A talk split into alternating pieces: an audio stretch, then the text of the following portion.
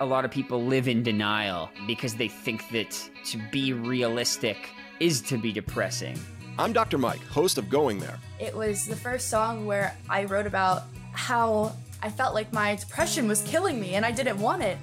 Going There breaks the stigma of mental health issues by having real, honest conversations with your favorite musicians, including Alessia Cara, Lzzy Hale, Jewel, Jason Isbell, Gerard Way, Lauren Gray, Shamir, and Bartees Strange. There was something there that was so raw where I was like, wow, I can't believe someone would say that. Let's go there on Going There with Dr. Mike, brought to you by SoundMind Live and the Consequence Podcast Network every other Tuesday, wherever you get your podcasts. Save big money and transform your home with new appliances now at Menards. We offer the lowest prices and the largest in stock appliance selection. Ready to take home today. Check out top appliance brands, including KitchenAid, Maytag, Whirlpool, Amana, and Criterion. Upgrade your home and save big money on new appliances at Menards. Shop our entire selection of appliance options online today at menards.com. Save big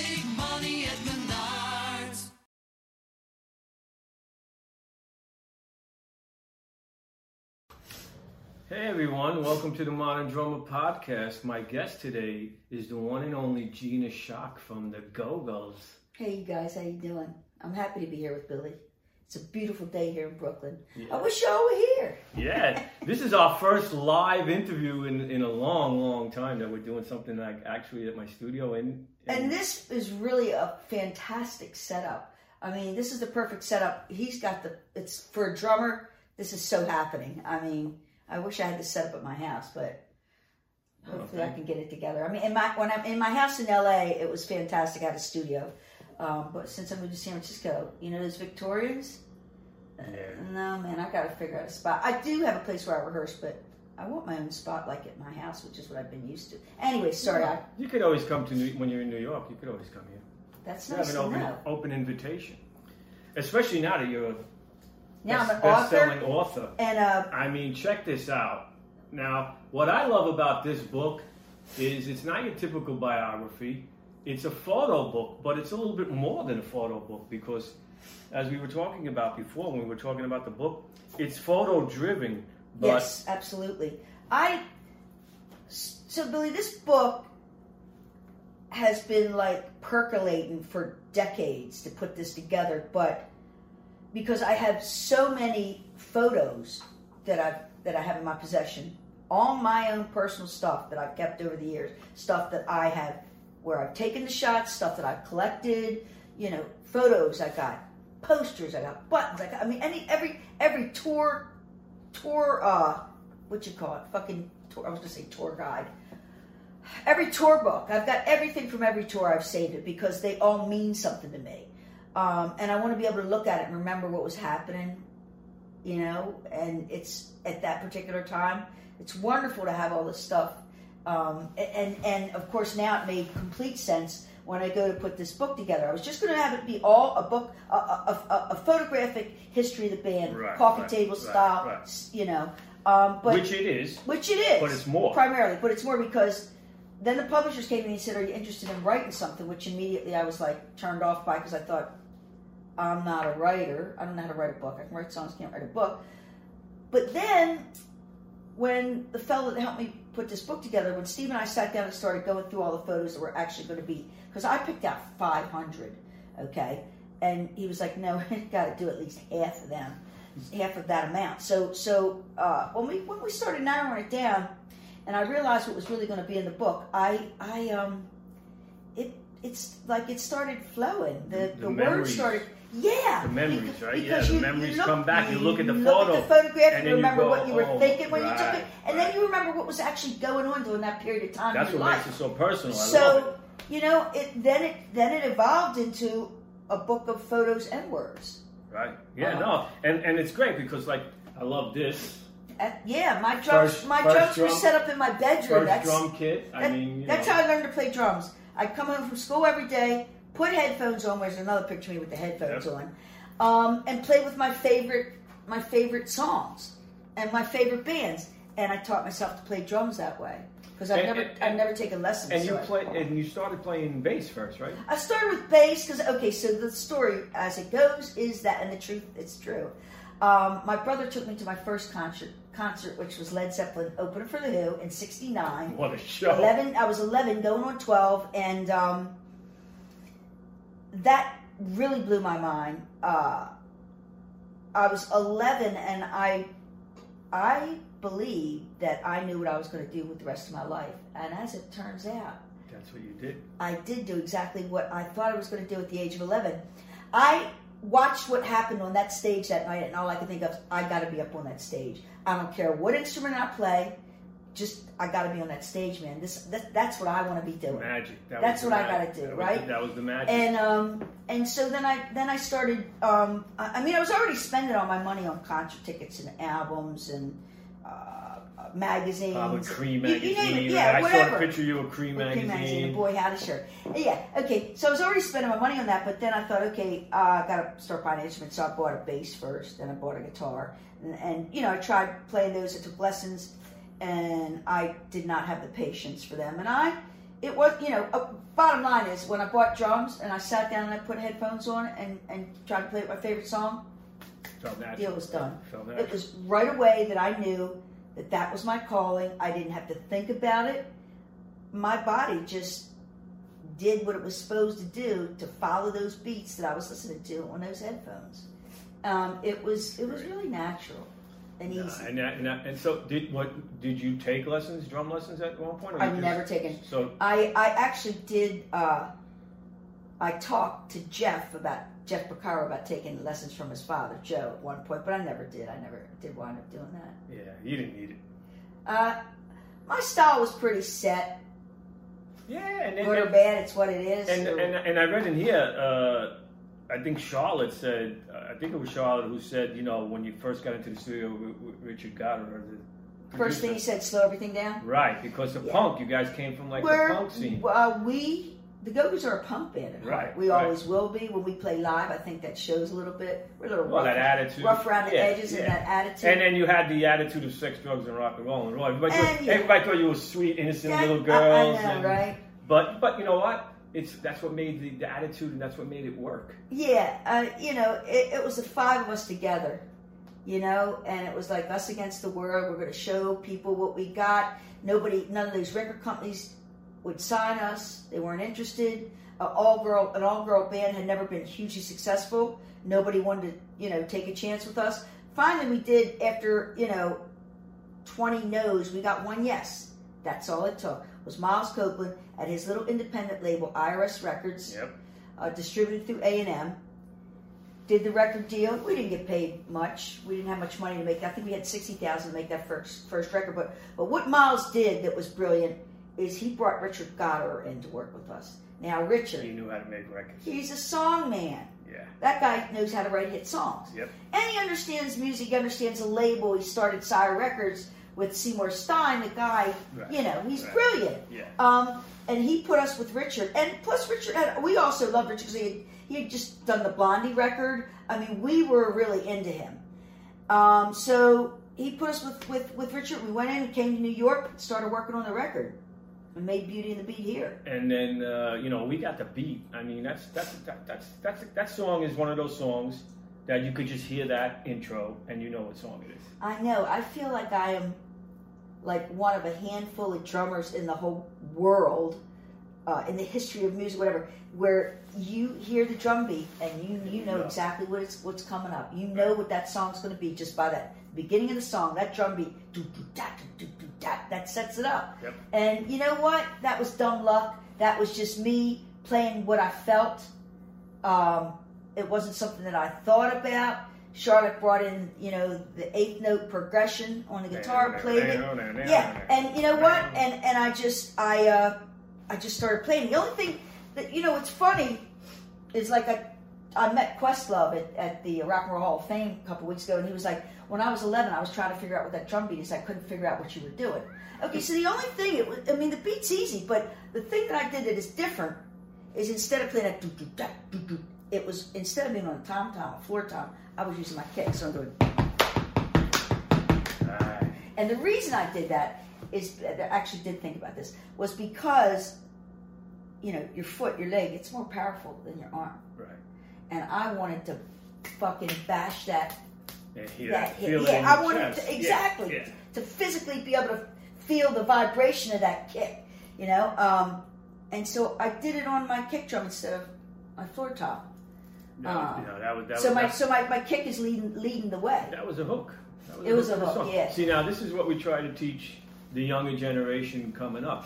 You know, because back in the day, drummers didn't get credit for that- that should have been. You know, I don't. You know, I'm not to. That's another whole story that we Yes, can get into. is. But Yeah, yeah, yeah. drummers should get credit for certain things because without that beat, that song may not have been what it was. Uh, you know, I feel 100% that way. And I think right off the bat of another song, I think of Hunt Sales with Lust for Life. You know, And that. Bruce Gary. Okay, yeah, you uh, know what the song is the minute you hear that beat. Only a handful of drummers can have take that kind of credit. Right.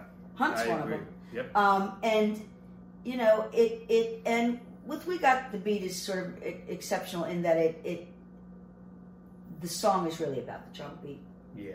You know, You got Um, the beat. I mean, come on. It's like yeah. it's an anthem. You know, it, it, it, it, it became an uh, anthem. Yeah, I don't know what would have happened if it See didn't now, when, when, when, when you when, when you guys first came out in the '80s, you know, I was already on, you know playing and I was already on the scene. I didn't think of you like oh like as a girl group. To me, I just liked the band. I just liked the music. Wow, that is all really nice cute. to You hear. were all cute, and it was like, okay, this is cool. It wasn't because I was never one of those like I'm still against this hit like a girl thing. I know I'm gonna get in trouble for saying that because I, I, I was never one of those ones that say, oh, you're pretty good for a girl. I know. You know, I, I, that was And like you know what? degrading. It was A like, lot of people said of course, that's the way the whole good for a to this, to this day, people are still doing it, and now there's more female drummers Drummers than than ever ever. before. There sure is. So we try to teach them, you know, it's like get involved in the songwriting, get in there with your band, and let's talk a little bit about being in a band. What advice can you give these young, because me growing up in a band, you being in a band, you can tell. I mean, you know, we spoke about the Beatles before the new documentary coming out. When you're in a band, there's a magic, and bands that last forever, because you guys last forever, and congratulations on the Rock and Roll Hall of Fame. Thank that, was just Thank- last week, so I mean, that's like That's heavy. about fucking time, but Yeah, still, it's, uh, um, but it's still an honor. I'm still floating on air with that But one. i- i- that's the thing. It's like the five of you. That's what made the Go Go's the Go Go's. It was the five of us individually putting our parts into every song that gave this band the sound that we now know as the Go Go's that made us successful. Right. You know, to me, man, the song is no good unless it's unless you put it on the on the right place to sell it. Like you can you can write as many songs as you want, but unless you have the right platform to sell that song, it doesn't mean anything. Right. And vice versa. You can be the greatest player in the world, but if you don't have a good song to play, you're screwed. So to me, one it's a 50-50 thing. One needs the other. And that's why I always have believed and, and believe to this day that everything when you're in a band should be split 50-50 with everybody. It should be split among everybody getting the same amount of money because without those particular members in that band, That's right. it wouldn't be what it is. I agree. When you got a hit song, it's all those elements combined that make it a hit song. and all the bands that do do that, I know Queen did well, that. they last forever. They last forever. They forever. don't break up. Right. The bands that Right. don't split, I, They don't I know, fight. I know managers now that won't sign a new band unless they unless they split everything equally because they know if the band has any amount of success, they're going to break up. uh, right, They're going to break up because right. somebody's making more money than And somebody else. if somebody wants to go out and do their own solo record, they Do it. solo, and then they come back to the band. Agreed, hundred percent. I agree. I mean, excellent, well, we think the excellent same, advice. but- Yeah, excellent advice. okay, To me, it's purely logic. You know, it's a very logical thing here. You know, I mean, I know, but eh, believe it or not, you know, you still have egos. I know. Egos are always going to be uh, Yeah, sure, part of, course. our business, Of and you got to have an ego to a certain point, You do. That sort of propels you, right? And and, And you got to like, have that friendly competition. Yeah. Oh, you're going to do this beat. Well, I'll check this out. I Yeah. got to do this beat now. You know. So, I agree. It all it all but adds it has up. to be friendly. It has to be friendly competition. Well, yeah, because you're you guys have ultimately one goal. you know, Right. You have the same goal. Right. You want to all be on the radio. You want that song to be a hit. That's right. And you want as many people as possible to hear what you do. So now I got to give you credit because I mean, you, you don't get the credit for really influencing. See, I always go through this whole thing. There's certain drummers, and then certain drummers come along. They're great, great drummers, but then you have certain drummers that come along, and they influence a whole generation to play drums. So you, being that you were female, and it was unheard of back then, even though I didn't look at it that way, I just looked at, oh, these five cute girls and they're on MTV all day long. It's like, yeah, I like this. I And you like, like the what you song. hear, I you like the music. You right. gotta That's close what- your eyes and listen anyway. Right. It's music. It's that's, your ears. That's It's- what it was about. And then, of course, the video, of course, MTV at that point, you know, that's what broke all those bands. And then you girls look great. So, of course, then uh, as a guy, yeah, I'm going to watch the video every time it comes on. It's like, why not? But I already knew the songs. I already appreciated the songs.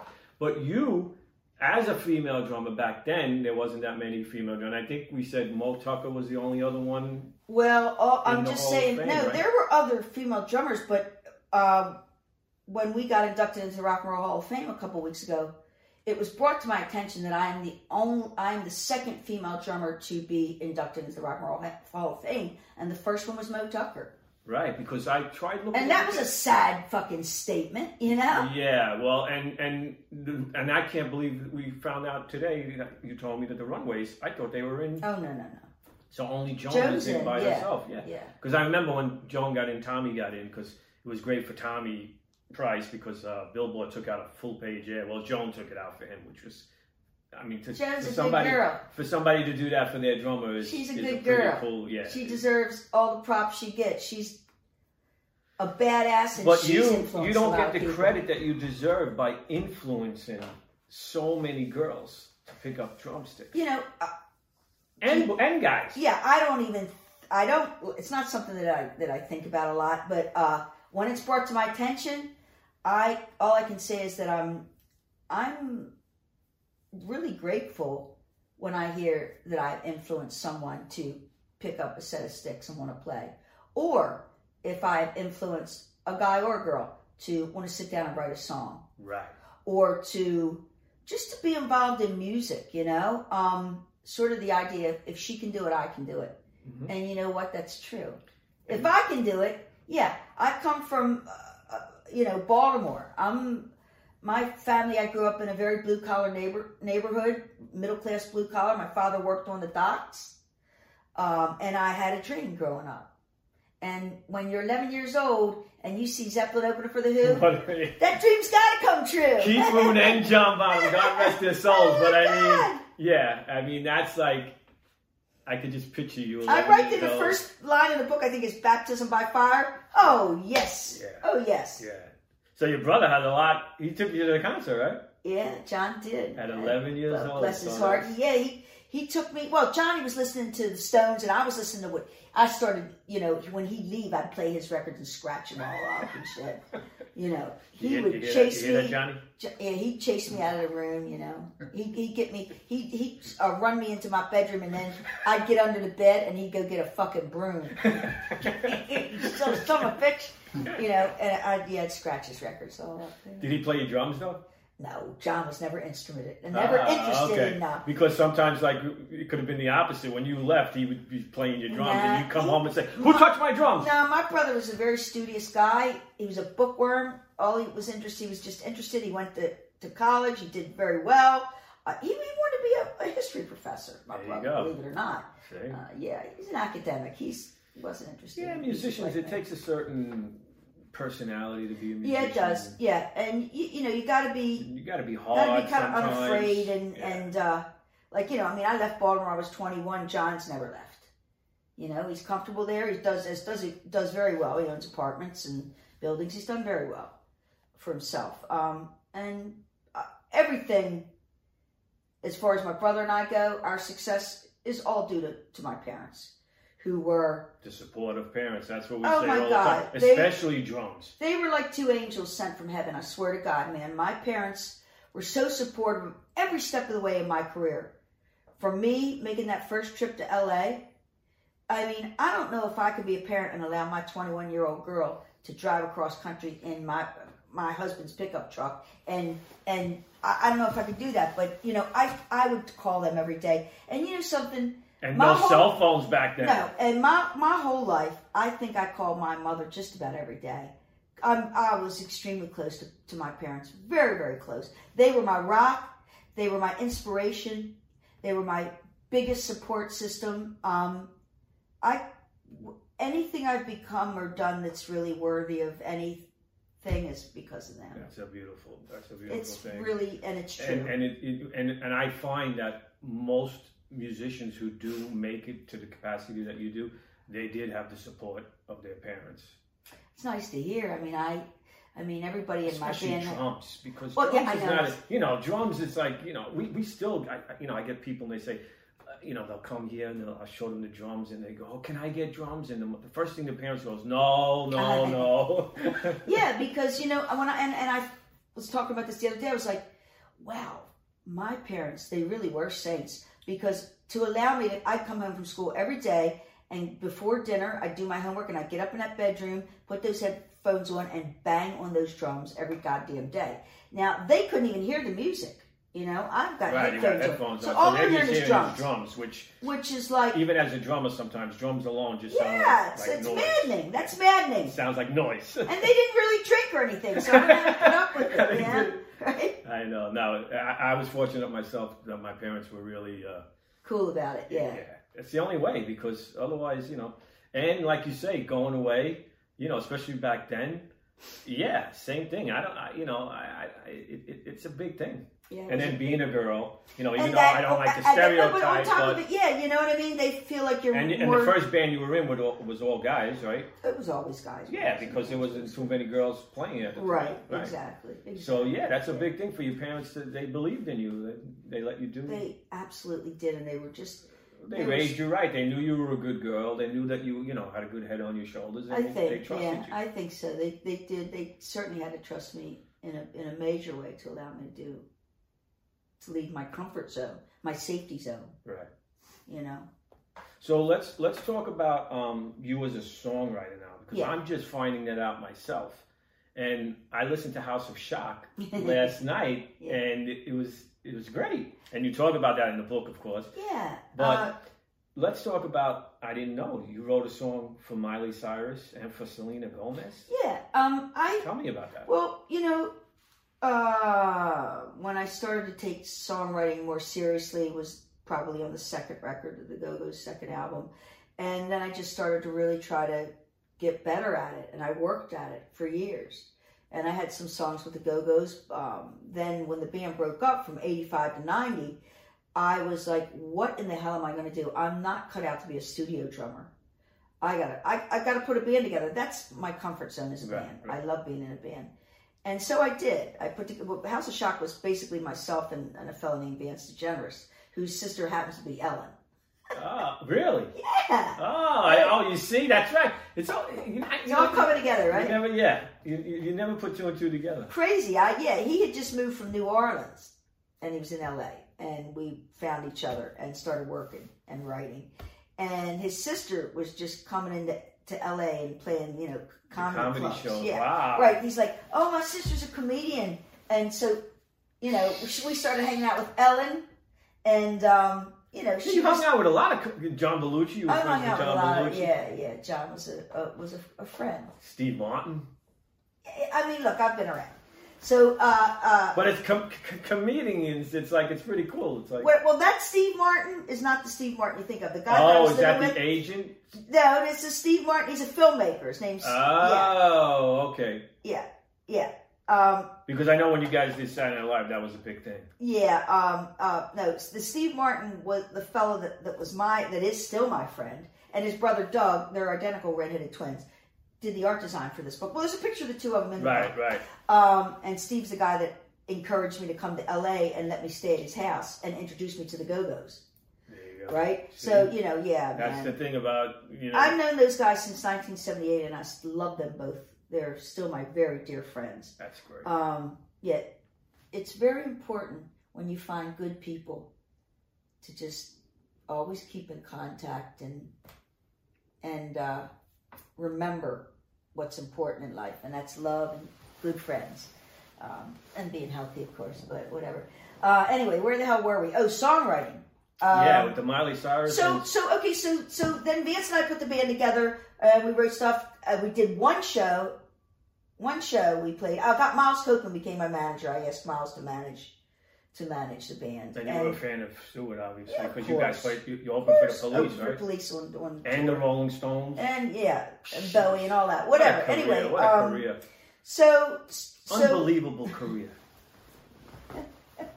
I can't believe that I've had this life. Man. Anyway, okay, so so we did the House of Schock. We did one show at the Roxy and got a record deal. That's pretty incredible, I That say. is. But it didn't work out. We put the record out and it was starting to get some steam. It was great, and then the whole regime changed. Well, that's when I was going to say, didn't everybody? That's when the Everybody industry got fired. started. Right, they all got right. fired. And uh, Tom Wiley, who was the A&R guy that had signed me, he said, Gina, I'm going to let you know right before this comes down. If you want out of your deal now, I will let you out because everybody's getting fired. So, of course, I said, yeah, I want out. Right, I don't want to be stuck in a deal and be a tax write-off for the fucking record company, Exactly. which happens to And then you don't people. have the support of the people who actually The you people that come in aren't interested in you. They didn't sign you. Right. They want to bring in. They want to make a name for themselves and bring in new people. Right, right. So everybody knows that story. So whatever. I left. I got fed up with the business. Came to New York. Started to take songwriting even to the next level, where I didn't want to be in a band. I just wanted to be a writer. So I came here and I got a publishing deal at MCA with a fellow named John Alexander signed me, and I just worked here for many months and wrote with lots of different people. And in the meantime, the Go-Go's had gotten back together in 1990, um, and so we can we've since been together since 1990, and we play every year just about. And um, And next year there's going to be some shows, right? yeah, so let me finish my whole songwriting shit because you're getting ahead of me, and then I won't remember what the hell I'm talking about. uh, yeah, so anyway, I you know I started really really concentrating on songwriting and still doing the go-go stuff, and um, um, and then like in 2000 whatever I don't know. Uh, I started working with these other two fellows, and um, I had an in at Disney, and Miley Cyrus was still at Disney, and Selena Gomez was a new artist at Disney, and um, I was writing for a project that the Go Go's were doing, and as it turns out, that didn't work out. They were trying to put together a, a new version of the Go Go's, a young version of the Go Go's. Didn't work out, but they loved the songs that I had handed in. Nice. Okay, so they took him to the head of A and R there, and he played this song "Breakout" for Miley. She had finished her record, and she heard the song and went in and recorded it, and it became the title track and the name of the album, "Breakout." So that was like, oh yes. Wow, and then he said, "Hey, I got another artist. Her name's Miley Cyrus." So we started writing for her. We wrote four songs and got it all four on the record, and also the title track, the name of the album. Oh, man, Uh, that's so, so, incredible. so that was really great, and um, and See? then so so starting on the bass and then pl- playing guitar and back then and, and being in a song oriented band, it all paid off. yeah, you know, um, I don't know. I just feel like you're capable of as much as you want to put yourself out there. If you, if you have it in you, belief and uh, Determination. determination, you know, you can do it. I did it. Yep. And you did it well. and I'm, you know, I worked hard, but I, I really have stayed focused on what's important. And regardless, music is like the biggest addiction I'll ever have in my life. I could never get away from it. I've tried. Right. I've tried walking away Walk from away, it. and it- right, it, right. pulls you back in. It's like it's so ingrained in my being, you know. That's what you are. It's It, you it, are. it is what I am, yeah. and it'll never That- go That's away. you, and it, shouldn't. You, you know, you're one of the, you- you're one of the most successful artists on the planet. You're in a successful band. You know, it's you did it. I'm, I'm uh, You did it, and you're in the Rock and Roll Hall of Fame. Yeah. That's, like- always nice to yeah, be, to be recognized in that way, And right? now, do, before we go, do you think the Go Go's are going to do a new record? oh. I, I don't, I'm not, I don't know, I don't know, but I can tell you one thing: we're working on a project right now with someone who is incredible Well, and we won't say yet. very we'll powerful, that for, for very powerful for your cover in the story. business. And uh, uh, this project that we're working on, I'm thinking will happen in 2022, and um, there will definitely be music involved. So we'll be we'll be And, and, some and, stuff. and you guys had a Broadway show, right? Yeah, we and it just it just opened up again. Um, we had a Broadway show called Head Over Heels, Right. and it just opened up at the Pasadena Playhouse uh, this past week. So it'll be around. The the, the musical is going to be music is going around. to be around forever. You know, you know um, those songs. and the documentary was Yeah, the incredible and sort of like opened everybody's eyes to to what was you know to who the Go-Go's really are, where we come right. from, that we were really a punk band, and you know, um, and then the Rock and Roll Hall of Fame, and then my book and uh, my book tour, and uh, we're doing shows. Uh, it's all really good. You know, it's great. Congratulations on all your success. I wish you I- continued success. I am so grateful. Thank you, my darling. It's such a pleasure. Mwah. Check it out. It's good. It's a good book. It's excellent. And um, thank you for tuning in. And we will see you next time on the Modern Drummer Podcast. Yeah.